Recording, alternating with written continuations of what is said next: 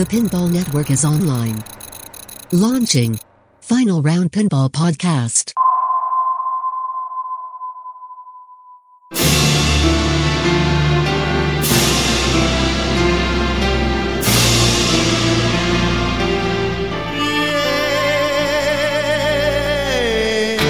It's player versus player and player versus machine. Welcome to the final round.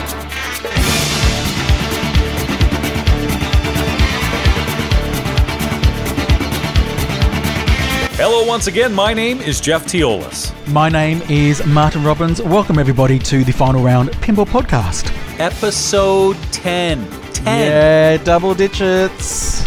Middle finger to the single digits, because that's all you are. You know, combined with head-to-head and pinball profile, we've done hundreds and hundreds of these. But together, to be double digits, ten, it's a big deal. Well, technically, we've also done episodes together on Pinball Profile and on Head to Head, so they surely count as well. Some on Slam Till podcast for that reason, too. Yeah, I guess what we're trying to say is we are the frickin' anchor of this pinball network. Without us, they're dead in the water. They should be worshiping the ground we walk on. I'm just saying that. I'm trying to be humble, but you know you feel it too, don't you, Marty? I, I do. It's very hard to be humble. And now with episode ten, Keith Elwin's next game, like try to catch up to final round. It's an uphill climb, baby, because this show is going to blow stuff up. I'm telling you. Yeah. If you want to know everything about Keith's next game, sure, we may or may not tell you. How dare you? You know I've got the goods, Marty, and you're going to hear it soon, but I'm going to just dangle it out there for a little bit longer, all right? No scrubbing, no fast forwarding, because you might miss it. Correct. You're just going to have to listen to this whole thing, which I'm sure you do. Most people should honestly listen to it three or four times. It's that good of a show. And I, I it's hard to reach around and pat myself on the back, but... It's hard to what? It's hard to reach around and pat yourself on the back. There are the reach two around separate I can do. That- yeah. Get your freaking head out of the gutter. Yeah. ten episodes, all quality. We have children listening who are horrified, but they're listening. So we got to be careful. One of these days, we will do a family-friendly show. Well, we may do. That's another tease. It really is. For us, I guess. Let's tell people what we've been up to for the last couple of weeks. How about you, Marty? So I've, I've obviously been streaming, and I've still been trying to get my head into this whole I F P A challenge thing, and I've been effectively issuing people challenges on stream so they can challenge me to do whatever they want. And so my next stream, well, after I'm going to be streaming Lord of the Rings, because I have finally finally repaired it. A good friend of mine, Lucas, came over a couple of nights ago and repaired it. I love that you say I have repaired it and then, oh, Lucas did it. Well, what'd you do, take off the glass? I was the project manager on this. Did you have a little safety hat? I and I did actually take the glass off, so the there was that. But, I, you know, I, I oversaw, I provided refreshments. So that happened. So, again, I'm just going to be saying to people, you can challenge me on any one of my four machines, or any one of my many machines, and I've got to get that challenge in the next game. Otherwise, it's over. I am getting ready to do my first I C R challenge, only from the guy who uh, was recently noted on I F P A as the number one I C R player, Nick Greenan, here in Ontario. He wanted to challenge me to World Cup Soccer ninety-four. We haven't played yet. I've been busy and stuff, but uh, that is coming soon. Coming for you, Nick. I'm in trouble. The guy knocked me out in the Ontario finals, too. This kid's amazing. He's sixteen, seventeen years old. Like many great kids, uh, this guy's got my number, but I'm brushing up on uh, World Cup Soccer. Let's just say that. Well, I'll tell you an interesting thing about streaming this week that was that sort of came out, I guess, is that, and I can't remember who they're called, but whoever is the governing body of copyright for the music industry is now cracking down on Twitch streams. So you've watched my stream and you know how much I love playing music. I can no longer do that. What if it's music from the game itself? Like if you were to stream a music pin, Metallica, A C D C, and that's in... Well, funny you should say that, because whenever I streamed Iron Maiden in the past, they would mute out certain songs of the whole stream because it's copyright protected, even though it's in the game. How do I feel about that? I, I, this is the first I'm hearing of it, so I'm trying to figure out how I feel about that.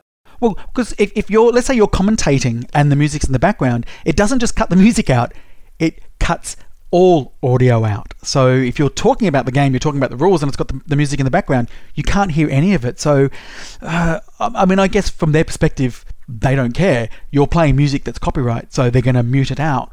But it's, you know, I think it's just making it now difficult for you to play a machine as intended, particularly if it's a music pin. Twitch, YouTube now doing this. I know that YouTube's been doing it for a long time. I certainly feel for the artists, the creators of the music, because especially the way the music industry is now, they're not getting paid a lot. And name a record store, first of all, uh, for example, or last time you bought a physical C D. The streaming services, illegal downloads, all that kind of thing has really hurt the business. So they have to monetize, I guess, some way. And if Twitch and YouTube are making money for the providers and they're using that copyrighted material, yeah, they're not getting their cut. Uh, no different than like D Js at a wedding. They have to pay royalties for the songs they play. Radio stations do the same thing. I guess it would be the same for Twitch and YouTube. No different than T Vs and movies. Yeah. Yeah, and that's kind of, I look at it and I say, well, it's, it's, it's unfortunate for me. There goes my disco nights. They're, they're now a thing of the past. You have to watch them live, which I have, and they are great. No, but, no, but apparently they're now monitoring them and threatening to shut them down live. Yeah, I think that's talk. How are they going to monitor that? I, I well, I don't know. What I know is that it usually takes about, I reckon about eight or nine hours after I've finished my stream for them to put a strike on the stream, on the, the V O D, the video on demand. So that's the algorithm doing its work. So maybe they've just improved it so it can monitor it live. I I don't know. Or maybe they're, they're just targeting people that have got a lot of viewers. So maybe I'm safe. Well, you're playing copyrighted disco music. I loved when you had Boney M on there recently. Sure. And Cerrone. I thought that was pretty amazing. Maybe you're just going to have to sing it. Yeah. No algorithm will actually pick the song if I'm singing it. No, I have to agree. But uh, they are very, very enjoyable. And speaking of your streams, boy, oh boy, I saw you put on a clinic. And everyone is going to get to benefit from that right now here on Final Round Pinball Podcast.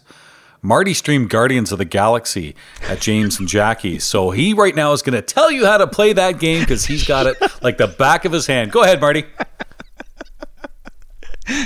Uh, funny. In in my defense, because obviously he's he's you know talking about the fact that I was pretty crap on it, I really haven't played the game that much, and you know it's it's one of those ones where you've got to do the thing in a certain order, and I just had no idea of the order. I want more time on it because I really really like that game from the from the way it looks, the way it shoots. I really like the rule set. I'm just not good at playing it, so there you go. It is an amazing shooting game. It always was, even from Code Number One, when it was just Groot multi-ball day, and then it became Orb multi-ball day. Yeah. And now it's not. It's it's not the hardest wizard mode to get to, but it's rewarding every time. I've done it a handful of times on my machine. It's different when you own a machine. It also helps when you're one of the top players in the world. That aside, mm-hmm.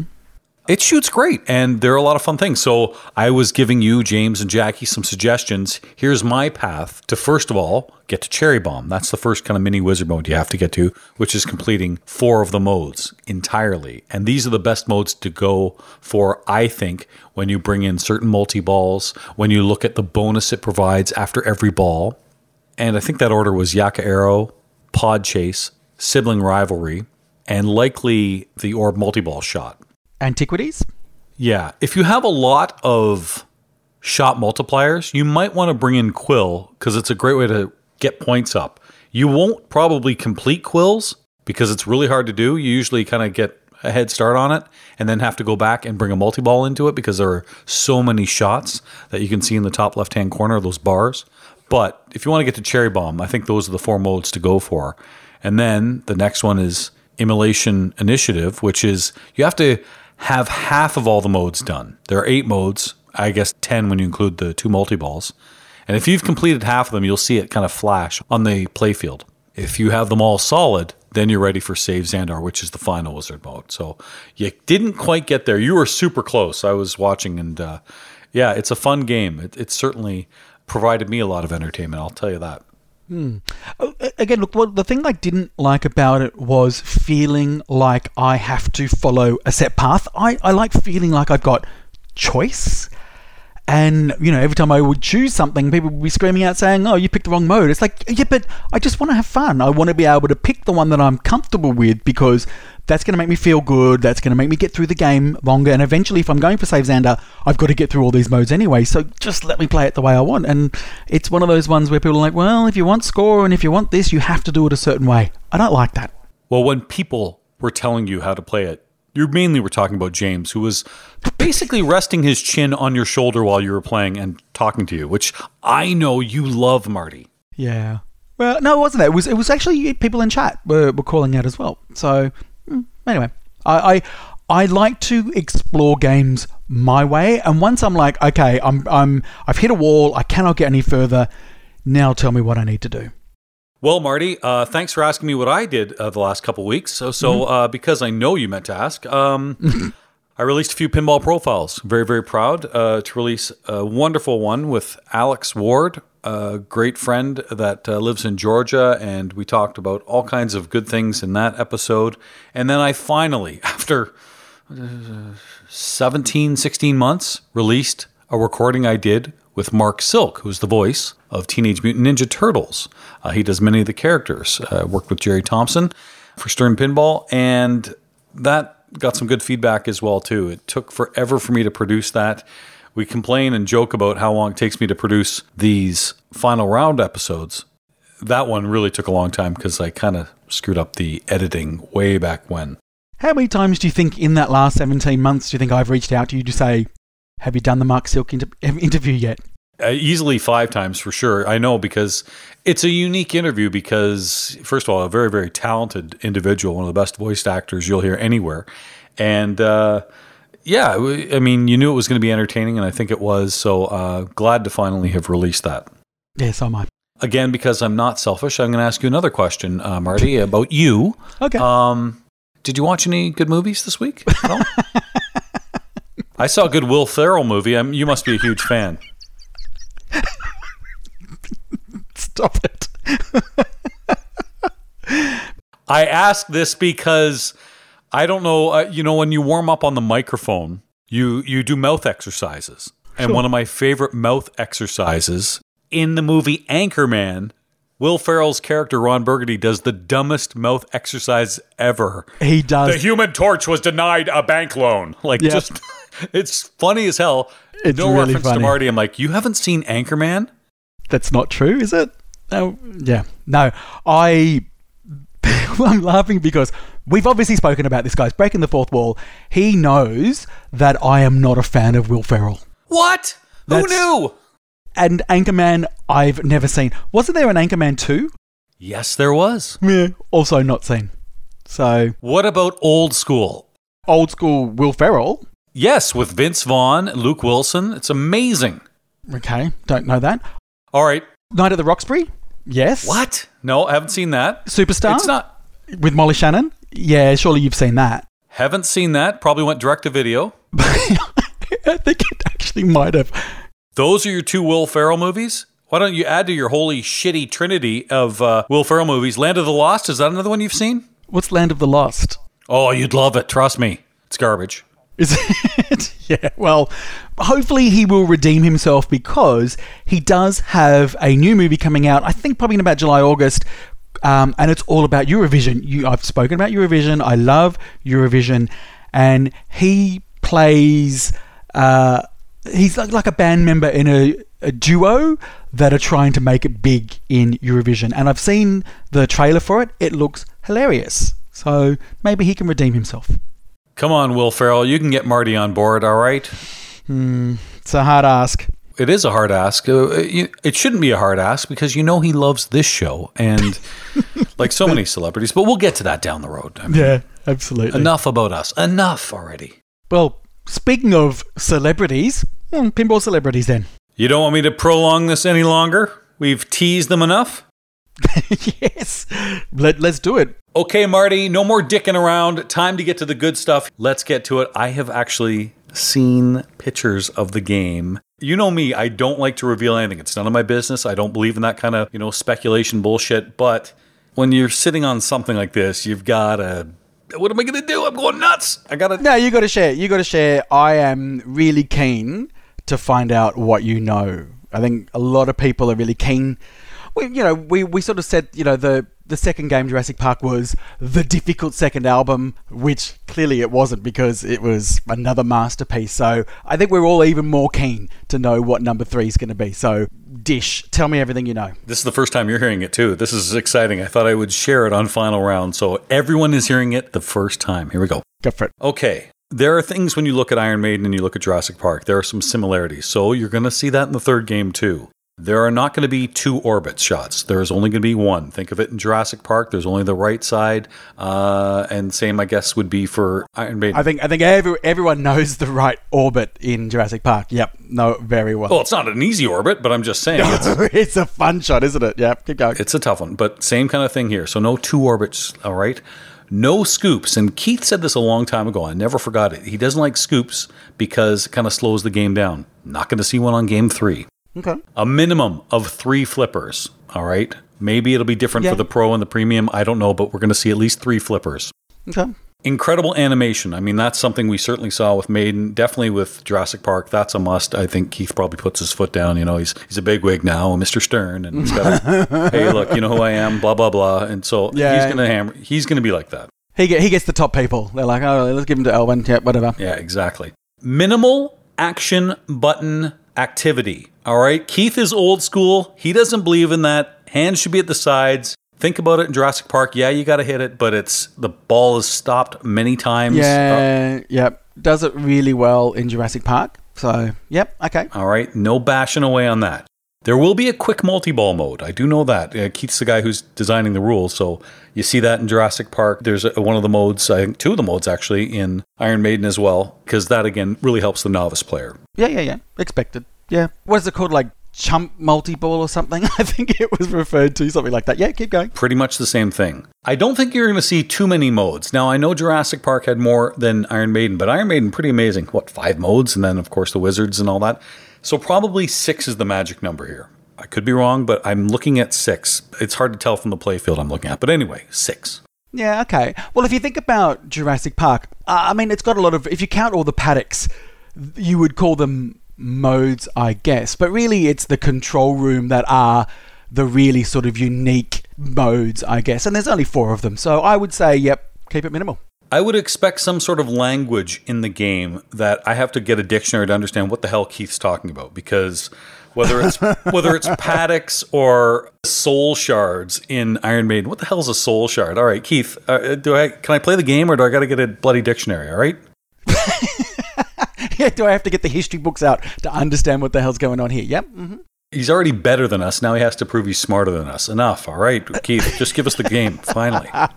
Yeah, for sure. Uh, you can kind of tell he's got an obsession with goats. All right, so I assume there's going to be goats somewhere in there, some sort of Easter egg. It's his yep. thing. Yep, it is. And also, too, because he's got a lot of good feedback on it, somehow, some way, I'm going to look hard on the artwork, but maybe it's actually in a mode.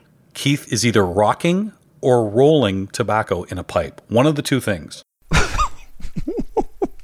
That pipe shot of him in Jurassic Park, that's a great look. Yeah, okay. And of course, that upper flipper is going to hit not one, but definitely at least two loops. Yeah, which is good. I like how he's been able to incorporate, you know, sideways action up the second half of the playfield. I think that's, it's sort of really... I don't know, just gives you a lot of variety with shots rather than just being your stock standard fan layout. So, yeah, good. So you're feeling pretty good now that you know a little bit about game number three? Yeah, I do. I'm not sure where, the, where you're getting this information from and whether it's true. My minions, great sources. Really? Well, I've got a minion in particular that might be able to shed some light on the truths of your rumors. So, shall we bring him on? Uh, sure, whoever you think you got is... Uh, whatever, yeah. Go ahead, whoever you think you got. Good luck. Are you there, caller? Yes, yes. First-time caller. uh. So, this is Keith Elwin. Keith Elwin, ooh. I know, right? Ay, ay, ay. Loving, loving what you're going to do with this game, so... All those features. yeah, pretty good. What do you reckon? Yeah, I've always wanted to do a Winston game, and yeah, just it came up.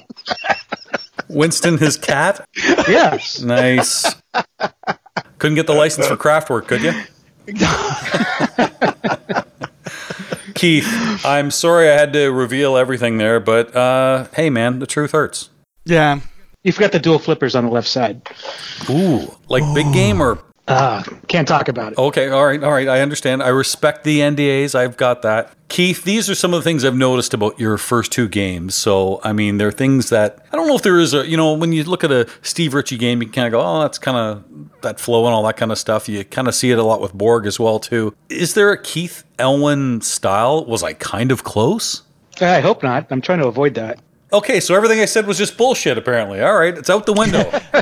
But do you go into designing a machine thinking, I have got to do something that stands alone, that is not comparable to anything else? Because I, I would say that certainly Iron Maiden and Jurassic Park, when they came out, people were like, okay, this doesn't look like what we've seen before. Is that something that you intentionally aim to do? Yes, actually I have a good story. Originally on Jurassic Park, the upper flipper was on the left side. That's where I wanted it because the Iron Maiden, you know, the upper flipper was kind of in the same area. So that's what I was shooting for. I just couldn't get it to work, so begrudgingly had to move it to the right side. That would be totally a different layout.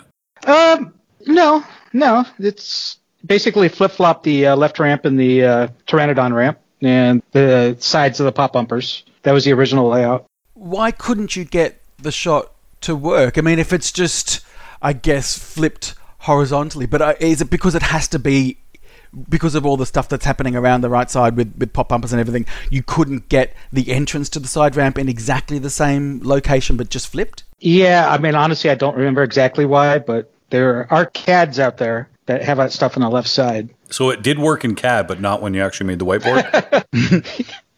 Yeah, it worked on my napkin drawings, but uh, not in real life. so, so is that what you do? Do you draw something first and then put it into C A D, or are you working directly in C A D? I work directly in C A D, so what I do is I make an extremely rough draft. I'll do a one-to-one printout. I'll stick it on. I have a Beat the Clock in my office, which is an old ballet oh, game. God. It's nice and, yeah, it, no, it's nice. It's nice and flat, and it makes a great table. So I'll put the printout on there, and then I'll go grab uh, flipper bats, pop bumpers, yeah, whatever from the lab, and I'll physically lay it out. Uh, I'll use the um, – the rubber sleeves to kind of define shots, like, okay, there's a ramp here, there's a loop here.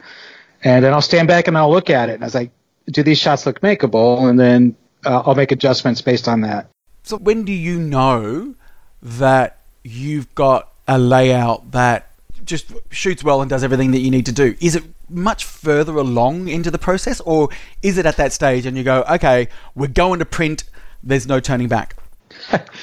I'm pretty good at looking at a model and knowing if it shoots well or not. So if I can look at it and say, yeah, this looks like a fine shot, this one looks like a hard shot, but makeable, uh, then we'll, I'll go ahead and finalize it in C A D, and then we'll uh, we'll test it out. Are you given the theme before you lay out the game and then adjust the game towards the theme? Or if you are given the theme first, does that kind of give you the idea where you want to go? The theme comes really early. Uh, Iron Maiden was obviously the only one that I didn't really know what I was working on until I got there. So that was the only one. Jurassic Park, I knew long in advance what I was working on. Marty said on his Melbourne Silverball stream last night, when Guardians of the Galaxy was made, John Borg thought he might be working on Iron Maiden. Is that true? Yeah, we kind of flip-flopped everything there. Yeah, I know uh, Borg kind of wanted to do it, but yeah, I think he was burned out on uh, music pins. So I volunteered. Yeah, he did Kiss and Aerosmith. You're right. That's a good point. I didn't know that about Guardians, and that that was possibly going to be Iron Maiden. I assume Groot would have been some sort of Eddie figure. I have some old uh, sketches I made, but uh, not, nothing really, uh, nothing even close to uh, mocking anything up.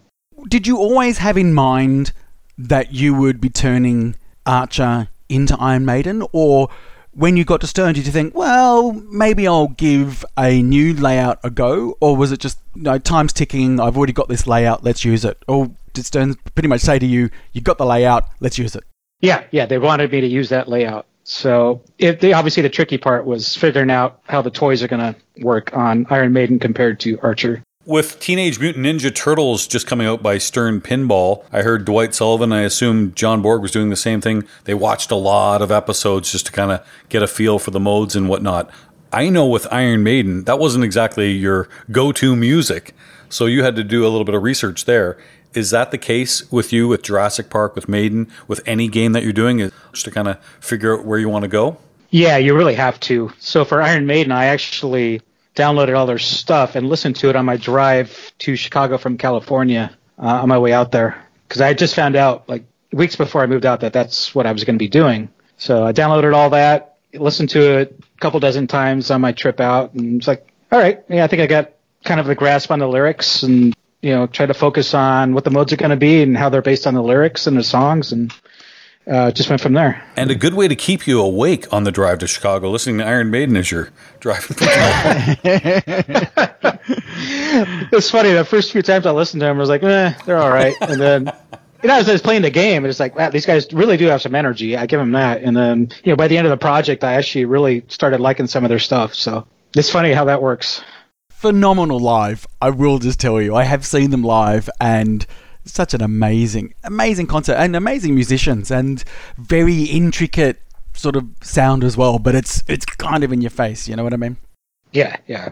So one of the interesting things about what you've been able to do is, I guess, probably debunk some of the myths that people had about you. Because when it was announced you're going to be doing, you know, design, people were like, oh, tournament player, greatest player in the world, blah, blah, blah, whatever, you know, move over.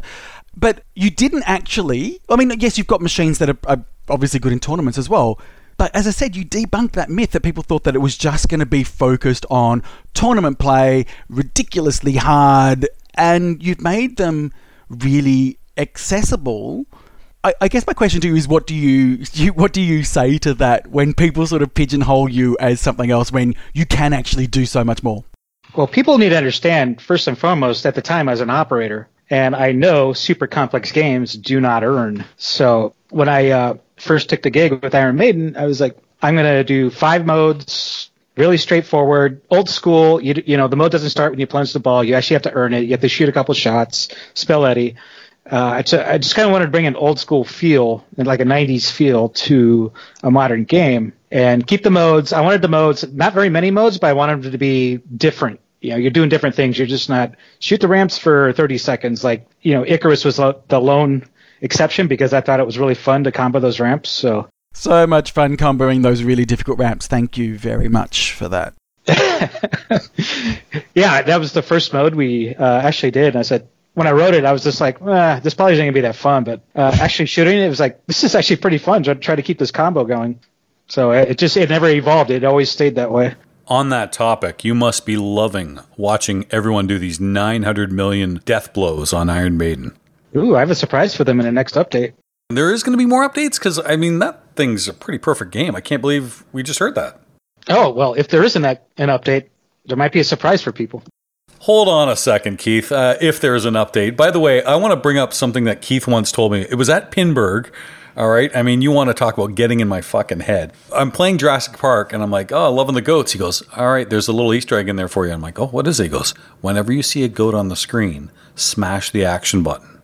So I did. So what happens? What happens when you hit the action button when a goat appears, Jeff? Well, Keith, you want to tell me? Um, yeah, uh, not much. Absolutely fuck all. Nothing. For I mean, you, sick- look silly. you look silly doing it, so that's worth it. And I kept it to myself. I'm like, I'm not going to tell anybody else. I might need this. You know, people know I hate the action button, but why, why is he doing it? I've looked like an ass for I don't know how many months now doing this thing. Thanks, Keith. Mm, yes, but I, it, has your has your opinion on the apron button changed? Yes, yes. Uh, I see its importance as a start button. Anything else on top of that is gravy. Keith, even though you screwed me on Jurassic Park for hitting that thing, that is a great answer. I love, love, love hearing that. But I like the way you've used it in your games. I do like the way you've used it for the missiles in Jurassic Park. It's good. Um, I just don't want to be banging away on it endlessly. That's all.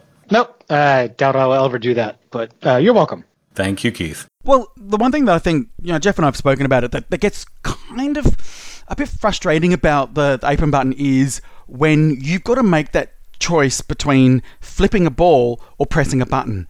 And you know, I think sometimes we, we push the button when we should have hit the flipper and we lose a ball, and that, that kind of seems a bit unfair. What's really good about Jurassic Park is, well, first of all, you know, when you're doing the missile, if the ball is behind the post, it's okay. The game has stopped. It's fine. You can quickly press it to whatever you want and make your missile shot one out of ten times if you're lucky. But what's actually really good is if you're in a multi-ball, you also get that opportunity as well. So you're giving people choice to have the moment where it's measured and you've got time, and also the moment where you've got to make a decision. Are you going to push the button or are you going to flip the ball? So, yeah, I got so much flack for that. People were like, well, how about you just use the flippers to select the mode? And I was like, okay, how's that going to work in multi-ball? Yeah. Uh, okay. Good, good point. It's like, no, I want to choose it. No, crap, I got to stop flipping to choose this mode. No. So, yeah, I like the extra frenetics of trying to wail on that thing during a multi-ball. It, that's, you know, the, the, you don't get much time to make a selection. All that's by design because it's supposed to be frenetic. So it wasn't some, oh, this is the best we can do under the circumstances. No, the mode was entirely designed that way to say, oh, yeah, you have like three seconds to make your selection and then boom. What was the joke you wanted to tell me about the goats? What was it? Oh, I just said that wasn't me. That was one of our animators oh, okay. who just... He was going crazy, and so we was like, all right, we'll put this in, we'll put this in, and then finally we had so many videos that had goats in them, we're just like, yeah, we'll have it so if you hit the fourth skill shot, that it'll unlock these videos, these alternate videos. So to this day, people still don't know what that fourth skill shot does, but I'm telling you right now, it unlocks a different set of videos. In Jurassic Park, there's the fourth skill shot. The, yep. Marty, didn't I see you hit it on the Super Stream? No, I got the, which we, we do joke about, I got the secret skill shot, which really, Keith, is not a secret at all when there's an insert flashing for it. So I wouldn't say that's secret. That's the only one I know, but I think he's referring to another one, right? So the four-way skill shot, it's the last one. Yeah, so this is left ramp, right ramp, side ramp, O. Yeah, well, so I've got that. So does that unlock alternate videos? Yes, if you look at the screen, your your truck is no longer there. You're now a goat. Uh, I'm too busy playing the freaking game to look at the... That's how you'll know you've unlocked it. If you look up and the truck icon is replaced by a goat icon, you'll get the special videos. All right, there you go. Got it. All right, okay. You have a great nostalgia for pinball history, and obviously you know so many different games as an owner-operator. I like when you bring things back that we haven't seen in a while. The post-up in Jurassic Park. Not going to ask what's coming on the next game, even though I've clearly seen the whiteboard. Okay, I haven't. It might have been a lie. But what are some of your favorite nostalgia things that we just don't see a lot of anymore? Or can you say that? Spinner rules. Oh yes, God! You have no idea. You know I love spinners. Shit, that's a, I should have put that on my list because you have spinners in both games. They're important. Mm-hmm. I will never make a game without a spinner. That as a child, I would only play games that had spinners because I thought they were so awesome. Okay. Again, Jeff and I have been talking about this about spinners in the fact that yep, they they make great sounds, and you know if you've got lights attached to them, flashes, they go off, but. Back in the day where you'd rip the spinner and all the points were on the spinner, we need to bring that back. Yeah, I own a nine ball, which is obviously where that uh, spinner rule for Jurassic Park came from. Is like I really like you know advancing the value to a point and then cashing it in. So with Jurassic, I figured, well, I got four ramps and four lights. Uh, the ramps will light each one of these lights, and then you cash it in when you're ready. So that's where that rule came from, and I love it. I think that's. Uh, I was really surprised that rule was never used again in pinball. I've said many times my favorite spinner in pinball. I mean, I like Stargazer because there's three of them, and you can set the values of certainly the top left, and, and of course you can multiply the other ones. But I've always enjoyed Space Shuttle, how you can swipe the targets and make it up to seven thousand a rip. The only problem with that game is, to me, that is the only part of the game, and that's the kind of fine line you have to find. Yeah, you want the spinner to have some sort of increased value or cash out, but it can't be the whole game. Yeah, that...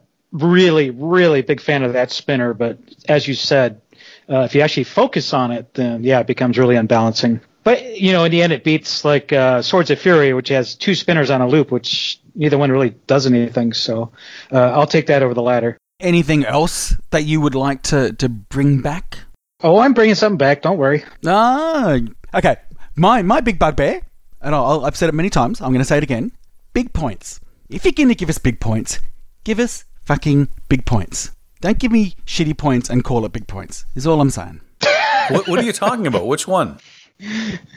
All of them, I got to tell you. Although I think I think Aerosmith is probably one that actually gives you some decent points. But for the most part, most machines that say big points, you kind of go, well, you've given me ten million points, and sure, that's some points. You were playing Guardians last night, and you got big points. That's what it was, right? It was the ten million. That's why you're thinking about this, right? No, I, I, I'm. It's why I'm thinking of it again. But I, I often think about big points. It's my big bugbear. It is my yellow rules cards that Ryan complains about, right? And it's like, if you get ten million points and it says big points, but I'm going for a billion score, that ten million really isn't big points. You know what I'm saying? It's like pops grow. yeah, yeah, yeah. Yeah, yeah.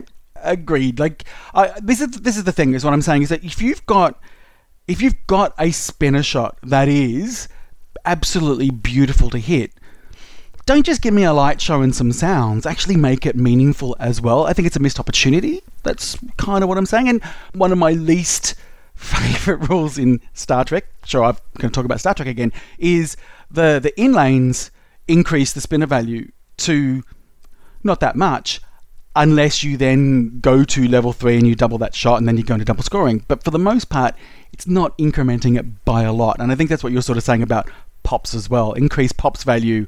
My favorite Star Trek mode is the away team destroy the drill, where it's uh, I think what twenty-five K a spin. Yep. Then all of a sudden it's a super fun thing to hit, right? Yeah, absolutely.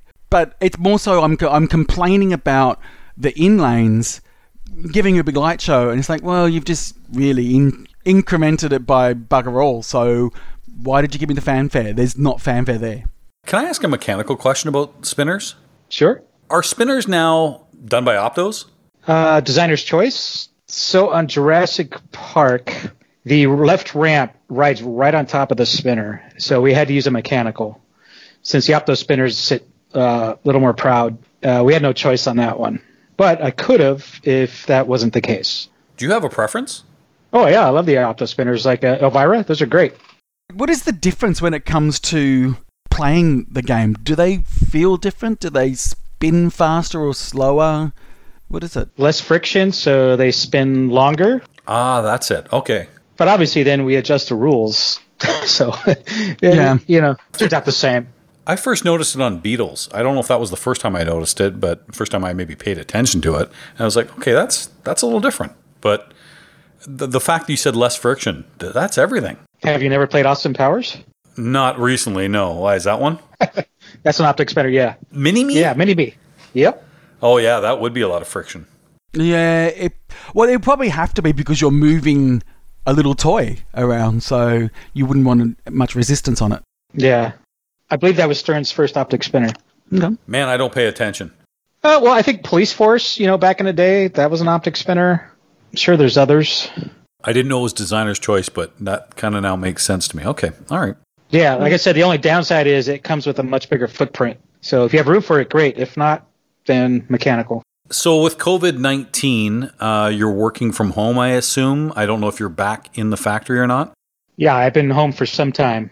Is it easier to work from home? I can't have everything at your disposal there. So what is the hardest part about being at home?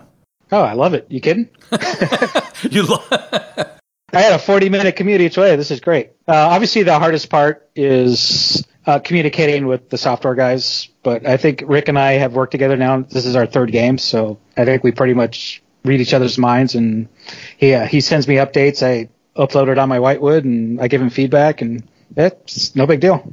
The other thing, too, with covid nineteen, I mean, so many people, sadly, have been hit hard financially, and so have you, because Pinburg got canceled, and that's a big part of your income. It's just as well, because I have not really played pinball in three months or so. So Oh, yeah. Relax, everybody. Keith's a little rusty. We're all fine now. We got a chance. Yeah. Give me a... We're, we're, all, we're all in that same boat. So I still think if there's a degradation of skills, you've got a very high base you're coming down from. So. Yeah, but you know, back in the day when I had a whole bunch of games at home, no problem. Hmm. Oh, yeah, fair enough. But are you are you feeling, because there's a lot of people that are feeling frustration. I mean, we, we've actually just started seeing some tournaments in Australia start back up with social distancing rules, et cetera. But you know, from all the, the forums and the groups that I'm in, there's been just a lot of frustration because people haven't been able to play pinball if they don't have machines at home, like you now, or even in tournaments. Are you feeling that frustration, or are you just kind of like, ah, I'm designing a pinball machine, it doesn't really matter? I just play video games all day now. It's it's fine. Really? Yeah. Uh-oh, there's my next little thing about this next game. Six video modes. Yep. Do you like video modes in pinball? No, I do not. Any at all? Uh, Fish Tales. Um, and Shadow? Fish Tales. No, I hate Shadow. Okay. I don't like that video mode. You don't like Dracula? Uh, shooting wolves? Not really. But it, um, it's easy. I'll tell you, my second favorite is the mine cart on Indiana Jones. Mm. Do you know the worst one? I'm just going to put it out there. I'm sure people love this. Johnny Mnemonic. Like, what do you do? No. It's just so hard to control. Lost World Jurassic Park is the worst. Really? I don't know that one. I don't I don't know that one either. You're lucky. Uh, you swing from a vine through a T-Rex's jaws, I believe. As you would do? Sure, yeah. Uh, yeah. Doesn't sound like fun. So. No. You know, Marty was talking about tournaments and whatnot and people getting back together. Things are going to be a little more difficult there in Illinois now that uh, Raymond Davidson is there and at Stern Pinball. That's got to be fun. I know you're not back in the office yet, but it'll be nice to see him. What do you got planned for him for initiation? Well, I've been keeping him busy on my project, so he, I'll make sure he's nice and rusty for uh, for states. Brilliant. It's funny because I was thinking with the Sharps, with Jason Werder, who's great there. And, and just think of the Stern people alone. You've got Zach, you've got Lyman, you've got yourself, Raymond's there. Tim Sexton is never going to see a high score in that building again. Actually, Tim, uh, he pretty much had all the high scores in the, uh, in the factory. Not now. Is that because they're the factory default? No, no. Since he's the, he's the only one that puts in his fifteen minutes, the rest of us don't. Ah, that's it. It's just one of these thoughts that I think that people have is because you're now designing a pinball machine, nuts and bolts, does that change your appreciation of playing pinball? Uh, yeah, you do look at it differently. Yeah, I look at the guys back in the day who had one month. Because my biggest complaint was, man, like a lot of these old E Ms, they're, they're so symmetrical. Yeah, then you read the stories. Yeah, I, I had one month to do this game. It's like, oh, I get it, you know?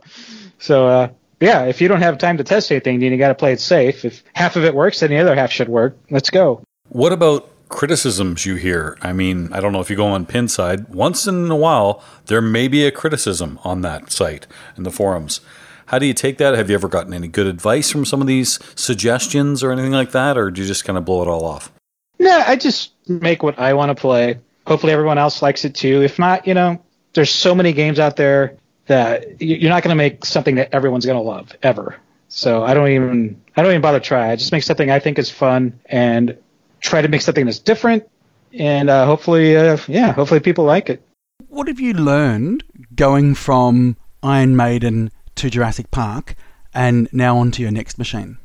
Uh, I thought Iron Maiden played a little too easy, a little too long. So I kind of pulled the needle in the other direction on Jurassic. I tried to make that a little uh, drainier game, a little faster, some tighter shots. So uh, N M X games would be kind of right in the middle there. And when I was talking to George Gomez uh, just recently, he had mentioned about the, I think we saw it in the, the Stern of the Union address, where they talked about the, I don't know what the proper term was. It's basically you get to play a game if you're on location for a minimum of, let's say, three minutes. You can set it to whatever you want. Now, I think of when they do changes like this after the fact, if you're a designer, you didn't know this when you were making the game. I don't know if it's good. I don't know if it's bad. I mean, it's kind of out of your hands at that point. I see why they do it. You, again, being a former owner-operator, there's great benefits to having people have a enjoyable time playing a game and not feeling like, oh, that dollar just went like that. It's gone. Okay, at least they're getting three minutes, whether it's ball save or whatever the case may be. Where do you feel as a designer on this? Yeah, I'm the one that came up with the, I call it the dynamic ball saver, and that's just based on myself as an operator watching people play. It's like, you know, the games cost a dollar these days, you, and if you're a complete novice player, you know, chances are you're going to have a, a sub one minute game and feel ripped off. But if you make the game too easy, then the expert player is going to play it all day. So I came up with the dynamic ball saves, where based on how you, well, you do, you, your ball save either it gets longer or shorter. And uh, also the, the availability of multiple ball saves. So that was something we tested out for a year, and everyone, you know, there's no downside to it. So yeah, we finally released that, uh, I think, what, a couple months ago. And uh, this should be, all the games going forward should have that available. Marty, he's basically saying he loves it. I think it's good, too. I just didn't know, uh, you know, if that was something that had been planned in advance. You know, I personally don't think Iron Maiden is too easy. You're a great player. Marty and I both play very well. Um, I still see some challenges to that game, but uh, that shocks me that you said that you found it playing too long. It definitely plays long, uh, especially compared to Jurassic, I think. Yes. But uh, Gary Stern is actually – it's great working with him because he knows what he's talking about uh, when it comes to location players and casual players. So I, I take everything he says seriously, and I, I base my designs around that. So we're now – what is it, nine months? I think it's been – has it been nine months since Jurassic Park came out? Almost a year. So – and it is number five on the Pinside Top one hundred. It is the highest rated Stern game. Iron Maiden is six. So you've got the two highest rated Stern games. Um, are you trying to get him in trouble at work? Are you going to have people fighting and giving him dirty looks? What are you doing? No, I've just... Well, I guess what I'm saying is, like, do you feel pressure to back that up? Like, you've got two very highly ranked games. You've now got your third. I tell you what, I'm really shocked Iron Maiden is top ten based on the material. Because I remember when I was doing this project, just, I was like, well, the people who love Iron Maiden are going to love this game. The people who do not like Iron Maiden are going to hate this game. So uh, it seems I've reached a few people who do not like the band but like the game. And uh, that's, you know, I like that because it knows that, hey, I made a fun pinball game, regardless of the theme. So it doesn't kind of answer my question, though, about whether you're feeling pressure to back it up. No. You don't care? You're just like, I'm just going to do what I do, and if people like it, they do. If it ends up as being as good as Thunderbirds, so be it. Well, I think I think I kind of have a handle on what's fun. I mean, I've been playing pinball my entire life. Uh, it's not like I'm trying radical new things. I'm basically just bringing the games I enjoyed, like everyone else, from eighties and nineties, and, you know, applying more modernized rule sets based on, you know, features we loved back then. And not trying to... You know, I play pinball. I know not all game designers do, but I do. I love pinball, and I, I just want to design something I want to play. It, regardless of my tournament past or whatever, I mean, I wasn't always a tournament player. You know, eighties, early nineties, I didn't play in tournaments. I just, I played the game because I enjoyed it. Was there ever, ever a time when you weren't good at pinball? Did you break your arm, basically, in a, a skateboarding accident and you were one-handed? Yeah, you know, I... I don't remember being bad. I used to go to the arcade, you know, rack up ten credits and sell them. Uh, but I'm sure I was bad for a while, but I just don't remember. Okay. Which game in the last five, ten years was the hardest for you to master or really get a grasp on it and just beat the shit out of you? There's got to be one. Uh, boy. I don't know, man. When it first came out, you're like, oh, the difference is if it's about making shots, you're going to make them because of your accuracy.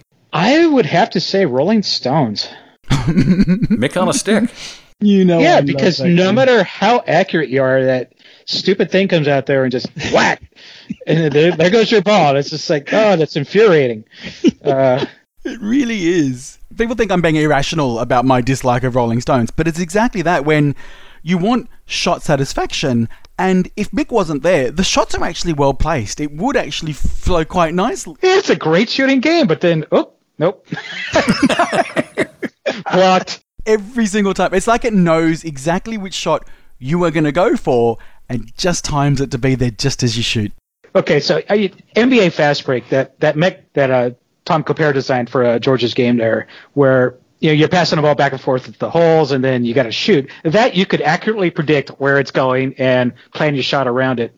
Uh, I don't know how Mick works. I don't know how the code works, but it just seems like no matter what shot you're shooting for, boom, there he goes. Mm-hmm. He knows. He knows. Wait a second. A year ago, I recall being in May. You were there, too, in New York City, and I'm pretty sure... I can't remember if you yourself had to play it. I remember Stephen Bowden having to play it, and Raymond. Uh, Rolling Stone was there. Weren't you playing that as well? Yeah, and I did terrible. Ah, okay. So that's why it's fresh in your mind. Alien Star saved me, yes. Oh, God, that's a good game. you want to talk about a fun spinner. Holy moly. Yeah, yeah. And my friend just uh, picked up The Games, uh, another one of those street-level games from the uh, early eighties. And I, I played at my friend Mike Vinicor's house. And that is just an amazing game that nobody knows about. Never heard just of like it. Just like Alien Star Wars. Yeah, exactly. You look at it and you're like, well, that looks dumb. But when you're, when you're in there playing it, uh, to get the extra ball, you have to shoot two different targets that are really hard to hit. It's just it's, it's just an amazing game that nobody knows about. I'm just looking that up. Which one's who, who made that? Is that one of the Gottlieb Street levels? Yeah, it's called The Games. The Games. I've never okay. even seen that. Does Popeye have one? I don't think so. I've never even heard of it. Mm. Yeah, basically you're competing in all these different decathlon events, and yeah, the more you get, I think there's a multiplier, and then it's got more great spinner rules from that era. It's it's you guys would probably like it. Anybody wanting to sell one right now, please get in touch with uh, Jeff Teolis. Uh, I think there's only like four or five hundred of those made, so that's why you don't hear about it or see um, it. It looks like it's before they changed the flippers to those really dreadful pointy upright flippers that just yeah. ruined the game. So yeah, no, it's got nice snappy fun. flippers. Very target captive ball. It, it's fun. It's just good old pinball fun. A light just went off, Marty. Keith mentioned he's going to bring back something from the old days, and you're just talking about flippers. Game number three, banana flippers. Rabbit flippers. Rabbits. So it's interesting that you should come on uh, this week, Keith, because we actually had an email come through, and I'll and I'll read it, and then you'll understand why I'm referencing you with this. So this is from Jesse, who says, as I'm relatively new to the competitive pinball scene, I was thinking about pinball etiquette and how it might make for an interesting topic for you guys on the show, not only for my own education, but anyone else new to competitive play. I'm sure you guys could come up with a list of things that you just do or don't do at a tournament. And as soon as this email came through, I thought of you, Keith. Do you know why I thought of you? Hmm. Is this not Pinball one oh one related? Yes. Yes, it is. God, you know that thing's like eleven years old now? No way. I I was I was talking to, to Jeff about this all yesterday, and I was going to try and dig out the D V D because obviously I've got both of them. You're welcome. Uh, he bought them secondhand, Keith. You didn't get any money out of it. No, that's not true. I did actually buy them online directly from wherever they're available. So you and your brother can, you know, buy a new house with my purchase. Yeah. Yes. So you actually did this. You actually, and, and I was telling you that they're hilarious, but you've actually gone through this and talked about pinball etiquette with some funny videos. I think it was, it was on Pinball one oh one was the etiquette one, wasn't it? Yes. So I felt, let's ask you, what are some of the do's and don't do's at a tournament when it comes to pinball etiquette? Me? Um, well, you did a video on it, so surely, it, even though it was eleven years ago. Marty, that's called filler. It was the highlight of the D V D for me. It was, yeah. That turned out so much better than I thought it was. Oh, man. Yeah, that was just something, I think we made like three of them. And like, man, these are hilarious. We should do some more. So we went back and filmed more like six months later. It was like, God, these are great. Yeah, it, they turned out great. Yeah, I mean, not very much bothers me when I'm playing, but when somebody's kind of shadowing right behind you while you're playing, especially when no one else is around in the area, that that's probably my biggest peeve. That is actually, and Jeff knows this because he was watching it last night, my biggest pet peeve is when somebody is there next to me, even worse, when they're talking to me. I still remember a, a tournament I was at, and I think I might have been playing Kiss, it could have been, and somebody was commentating my entire game to somebody else behind me in a so loud annoying. voice. So, oh my God, it was so annoying. I'm not going to mention that it was Ryan C. that was doing it. I think that would be unfair to mention his name. Oh, he just needs to hit Love Gun right now. Would you shut the hell up? It's so annoying. It was it was kind of like, he's got, okay, he's got two balls locked now. He now needs to hit this the right ramp to start multiple. It's like, oh my God. It's funny you guys mention oh. that, because when you're on the Pinburg stage in the finals, you hear the commentary. And it's just like, well, not right now, he's going to try to do this. And then, then I start second-guessing myself. I'm like, no, that's not what I'm doing. I was wondering whether you would hear that, because I, I, I questioned that at the time, and someone said, oh, no, no, because the, the speakers are facing a different direction, you can't hear it up on stage. Clearly, that's not the case. Oh, you can definitely hear it. You can definitely hear it, yeah. And it is a bit off-putting for you? I mean, you still you still do amazing things. I try to tune it out, but it, it's funny because I'll have something in my mind and then I'll hear it and I was like, nah, I'm not going to do that. But that being said, I've never seen you ever wear headphones. No, I'm pretty good at tuning. You know, I grew up in arcades. I grew up with little kids next to you pushing buttons, jumping up and down, screaming in your face. It, you know, I think you can ask the Sharps. They grew up mocking each other when they played, and you can tell that you cannot bother them while they're playing. Well, it you shows them how bad question. their play is, though. Yeah, that's true. That's true. I guess nothing can bother them, but and that's it for you too. Boy, it's uh, I can think of five people in the pinball community, and I have to wear headphones anytime I'm near them. I have to, and and I love all five of them. It's just I, I'm like, I nope, they're gonna say something. Yeah, I, I like hearing everything in the game: tilt warnings, the mechanical sounds. I, I can't wear headphones when I play. Yeah, Jeff and I, we've talked about this in that it's it's the balance of everything. So y- if you've got headphones on, you can't hear the machine and you, you don't get the the audio cues of what you're meant to do. But the the flip of that is if it's drowning out all the noise around you that's distracting, you've still got a net benefit of having headphones on. But that's only if you can tune these things out without headphones. Then you got it made, and probably one of your the ingredients of your recipe of success. Yeah, like I said, I, I grew up talking to friends while we played. We'd mock each other, tease each other, interfere with each other's games, and it's just how I grew up playing. That's what we did. But that is not good suggested etiquette for anyone going into a tournament. Uh, it's, it's something you can do with your friends for sure. It might rub some people the wrong way. Uh, there are other things in tournaments that are just, boy, we've really got to straighten this up because this isn't good etiquette. Uh, I guess as a tournament player, one of my peeves is when adjustments have been made to the game, but no notes on the game.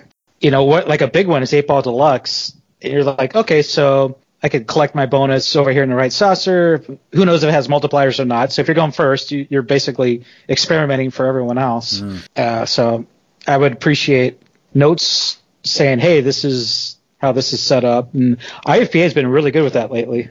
So uh, I can't complain about that. I played... Uh, I played a Frontier recently at some tournament. I don't remember what it was, but it was set on five ball settings where the the falls bonus does not collect. And I didn't realize this, so I'm sitting there building up multipliers, building up multipliers, drain, and ended up not collecting that bonus. It's like, oh, that would have been nice to know. Yeah, that would be frustrating for sure. It's like a frustration I've had with, oh, I don't know, certain games that have come out where Marty and I have talked about this, where I have no idea what the secret skill shot is. There's no way I can find out unless...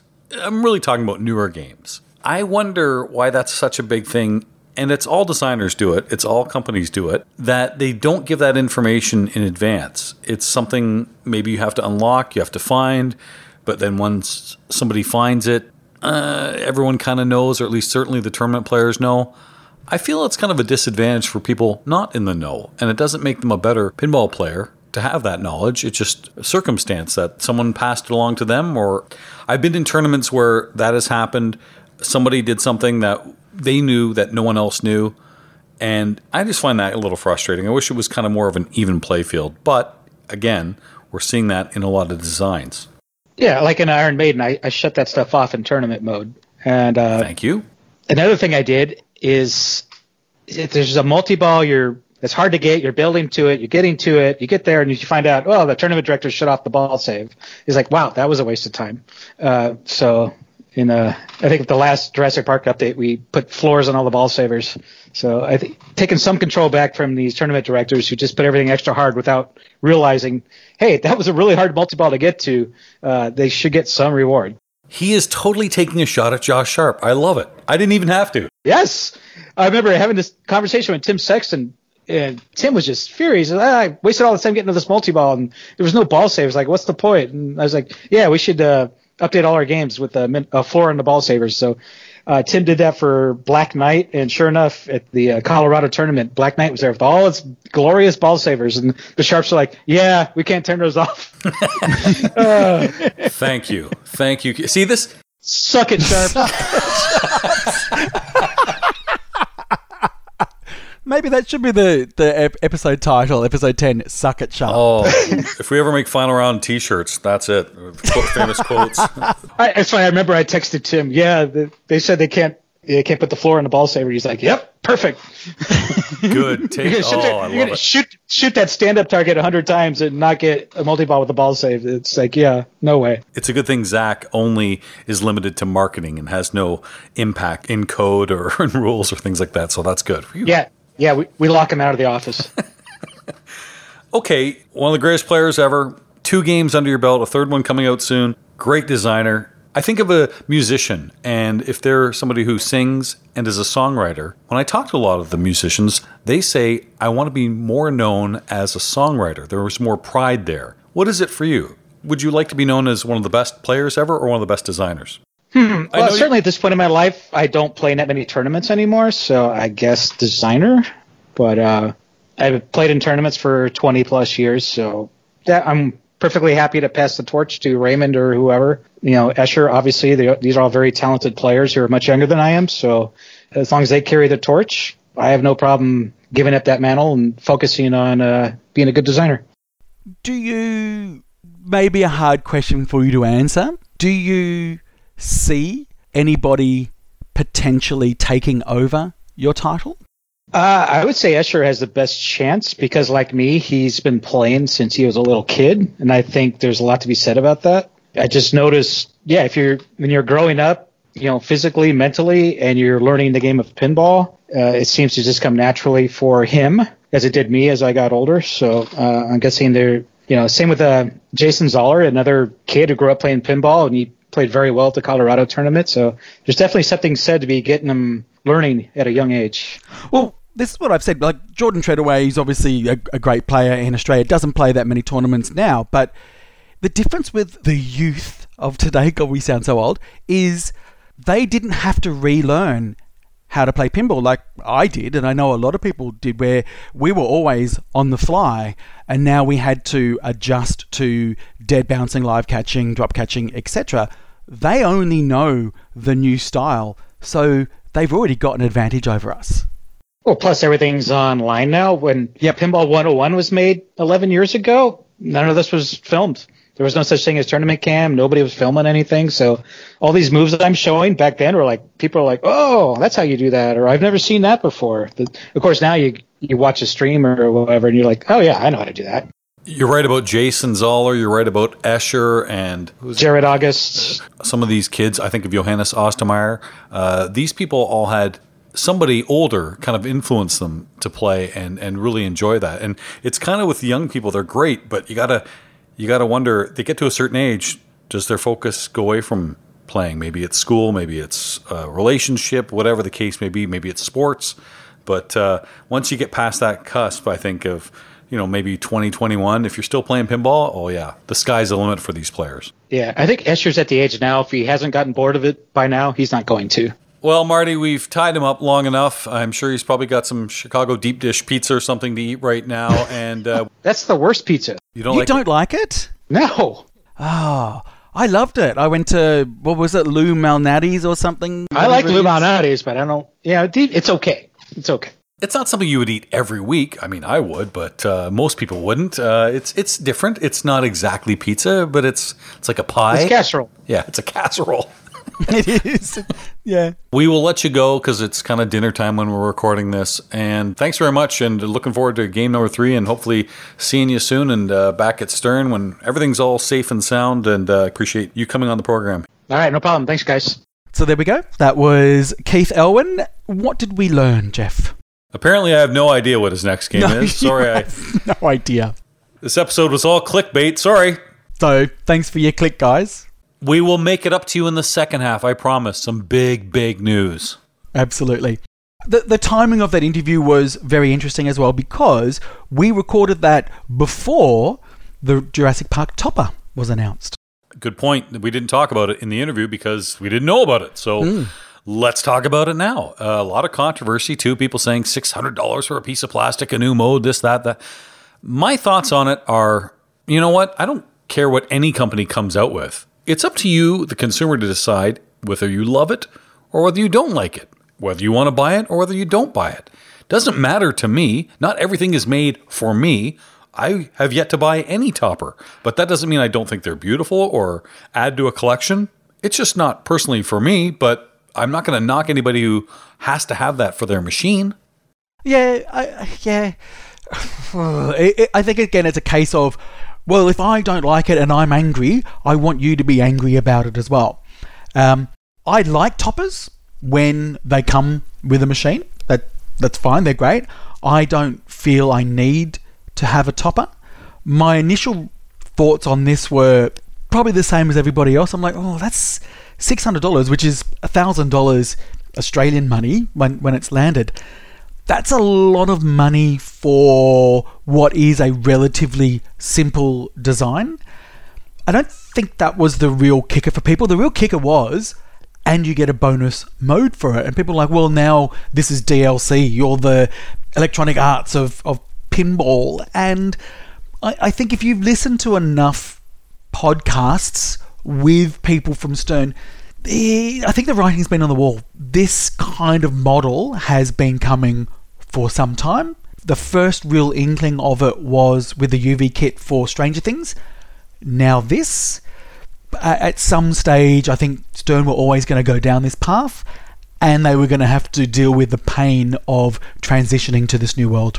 Is it a pain? I hear they're selling quite well, and the markup is obviously... Probably, I, I can't. I can't say what the markup is. I have no idea. There's obviously some profitability for Stern and the distributors on this. But again, if you like it, buy it. If you don't, no big deal. I, do I think it's great? Uh, the, the thing I have a problem with is with any topper is is the artist involved? Is the designer involved? The code maker, are they involved now? If you've got something that actually changes the game, if they're not, I might have a problem with that. And I don't know if they are or if they aren't, but if I produce to you, Marty, here's my painting. I hope you like it. It's called the Mona Lisa.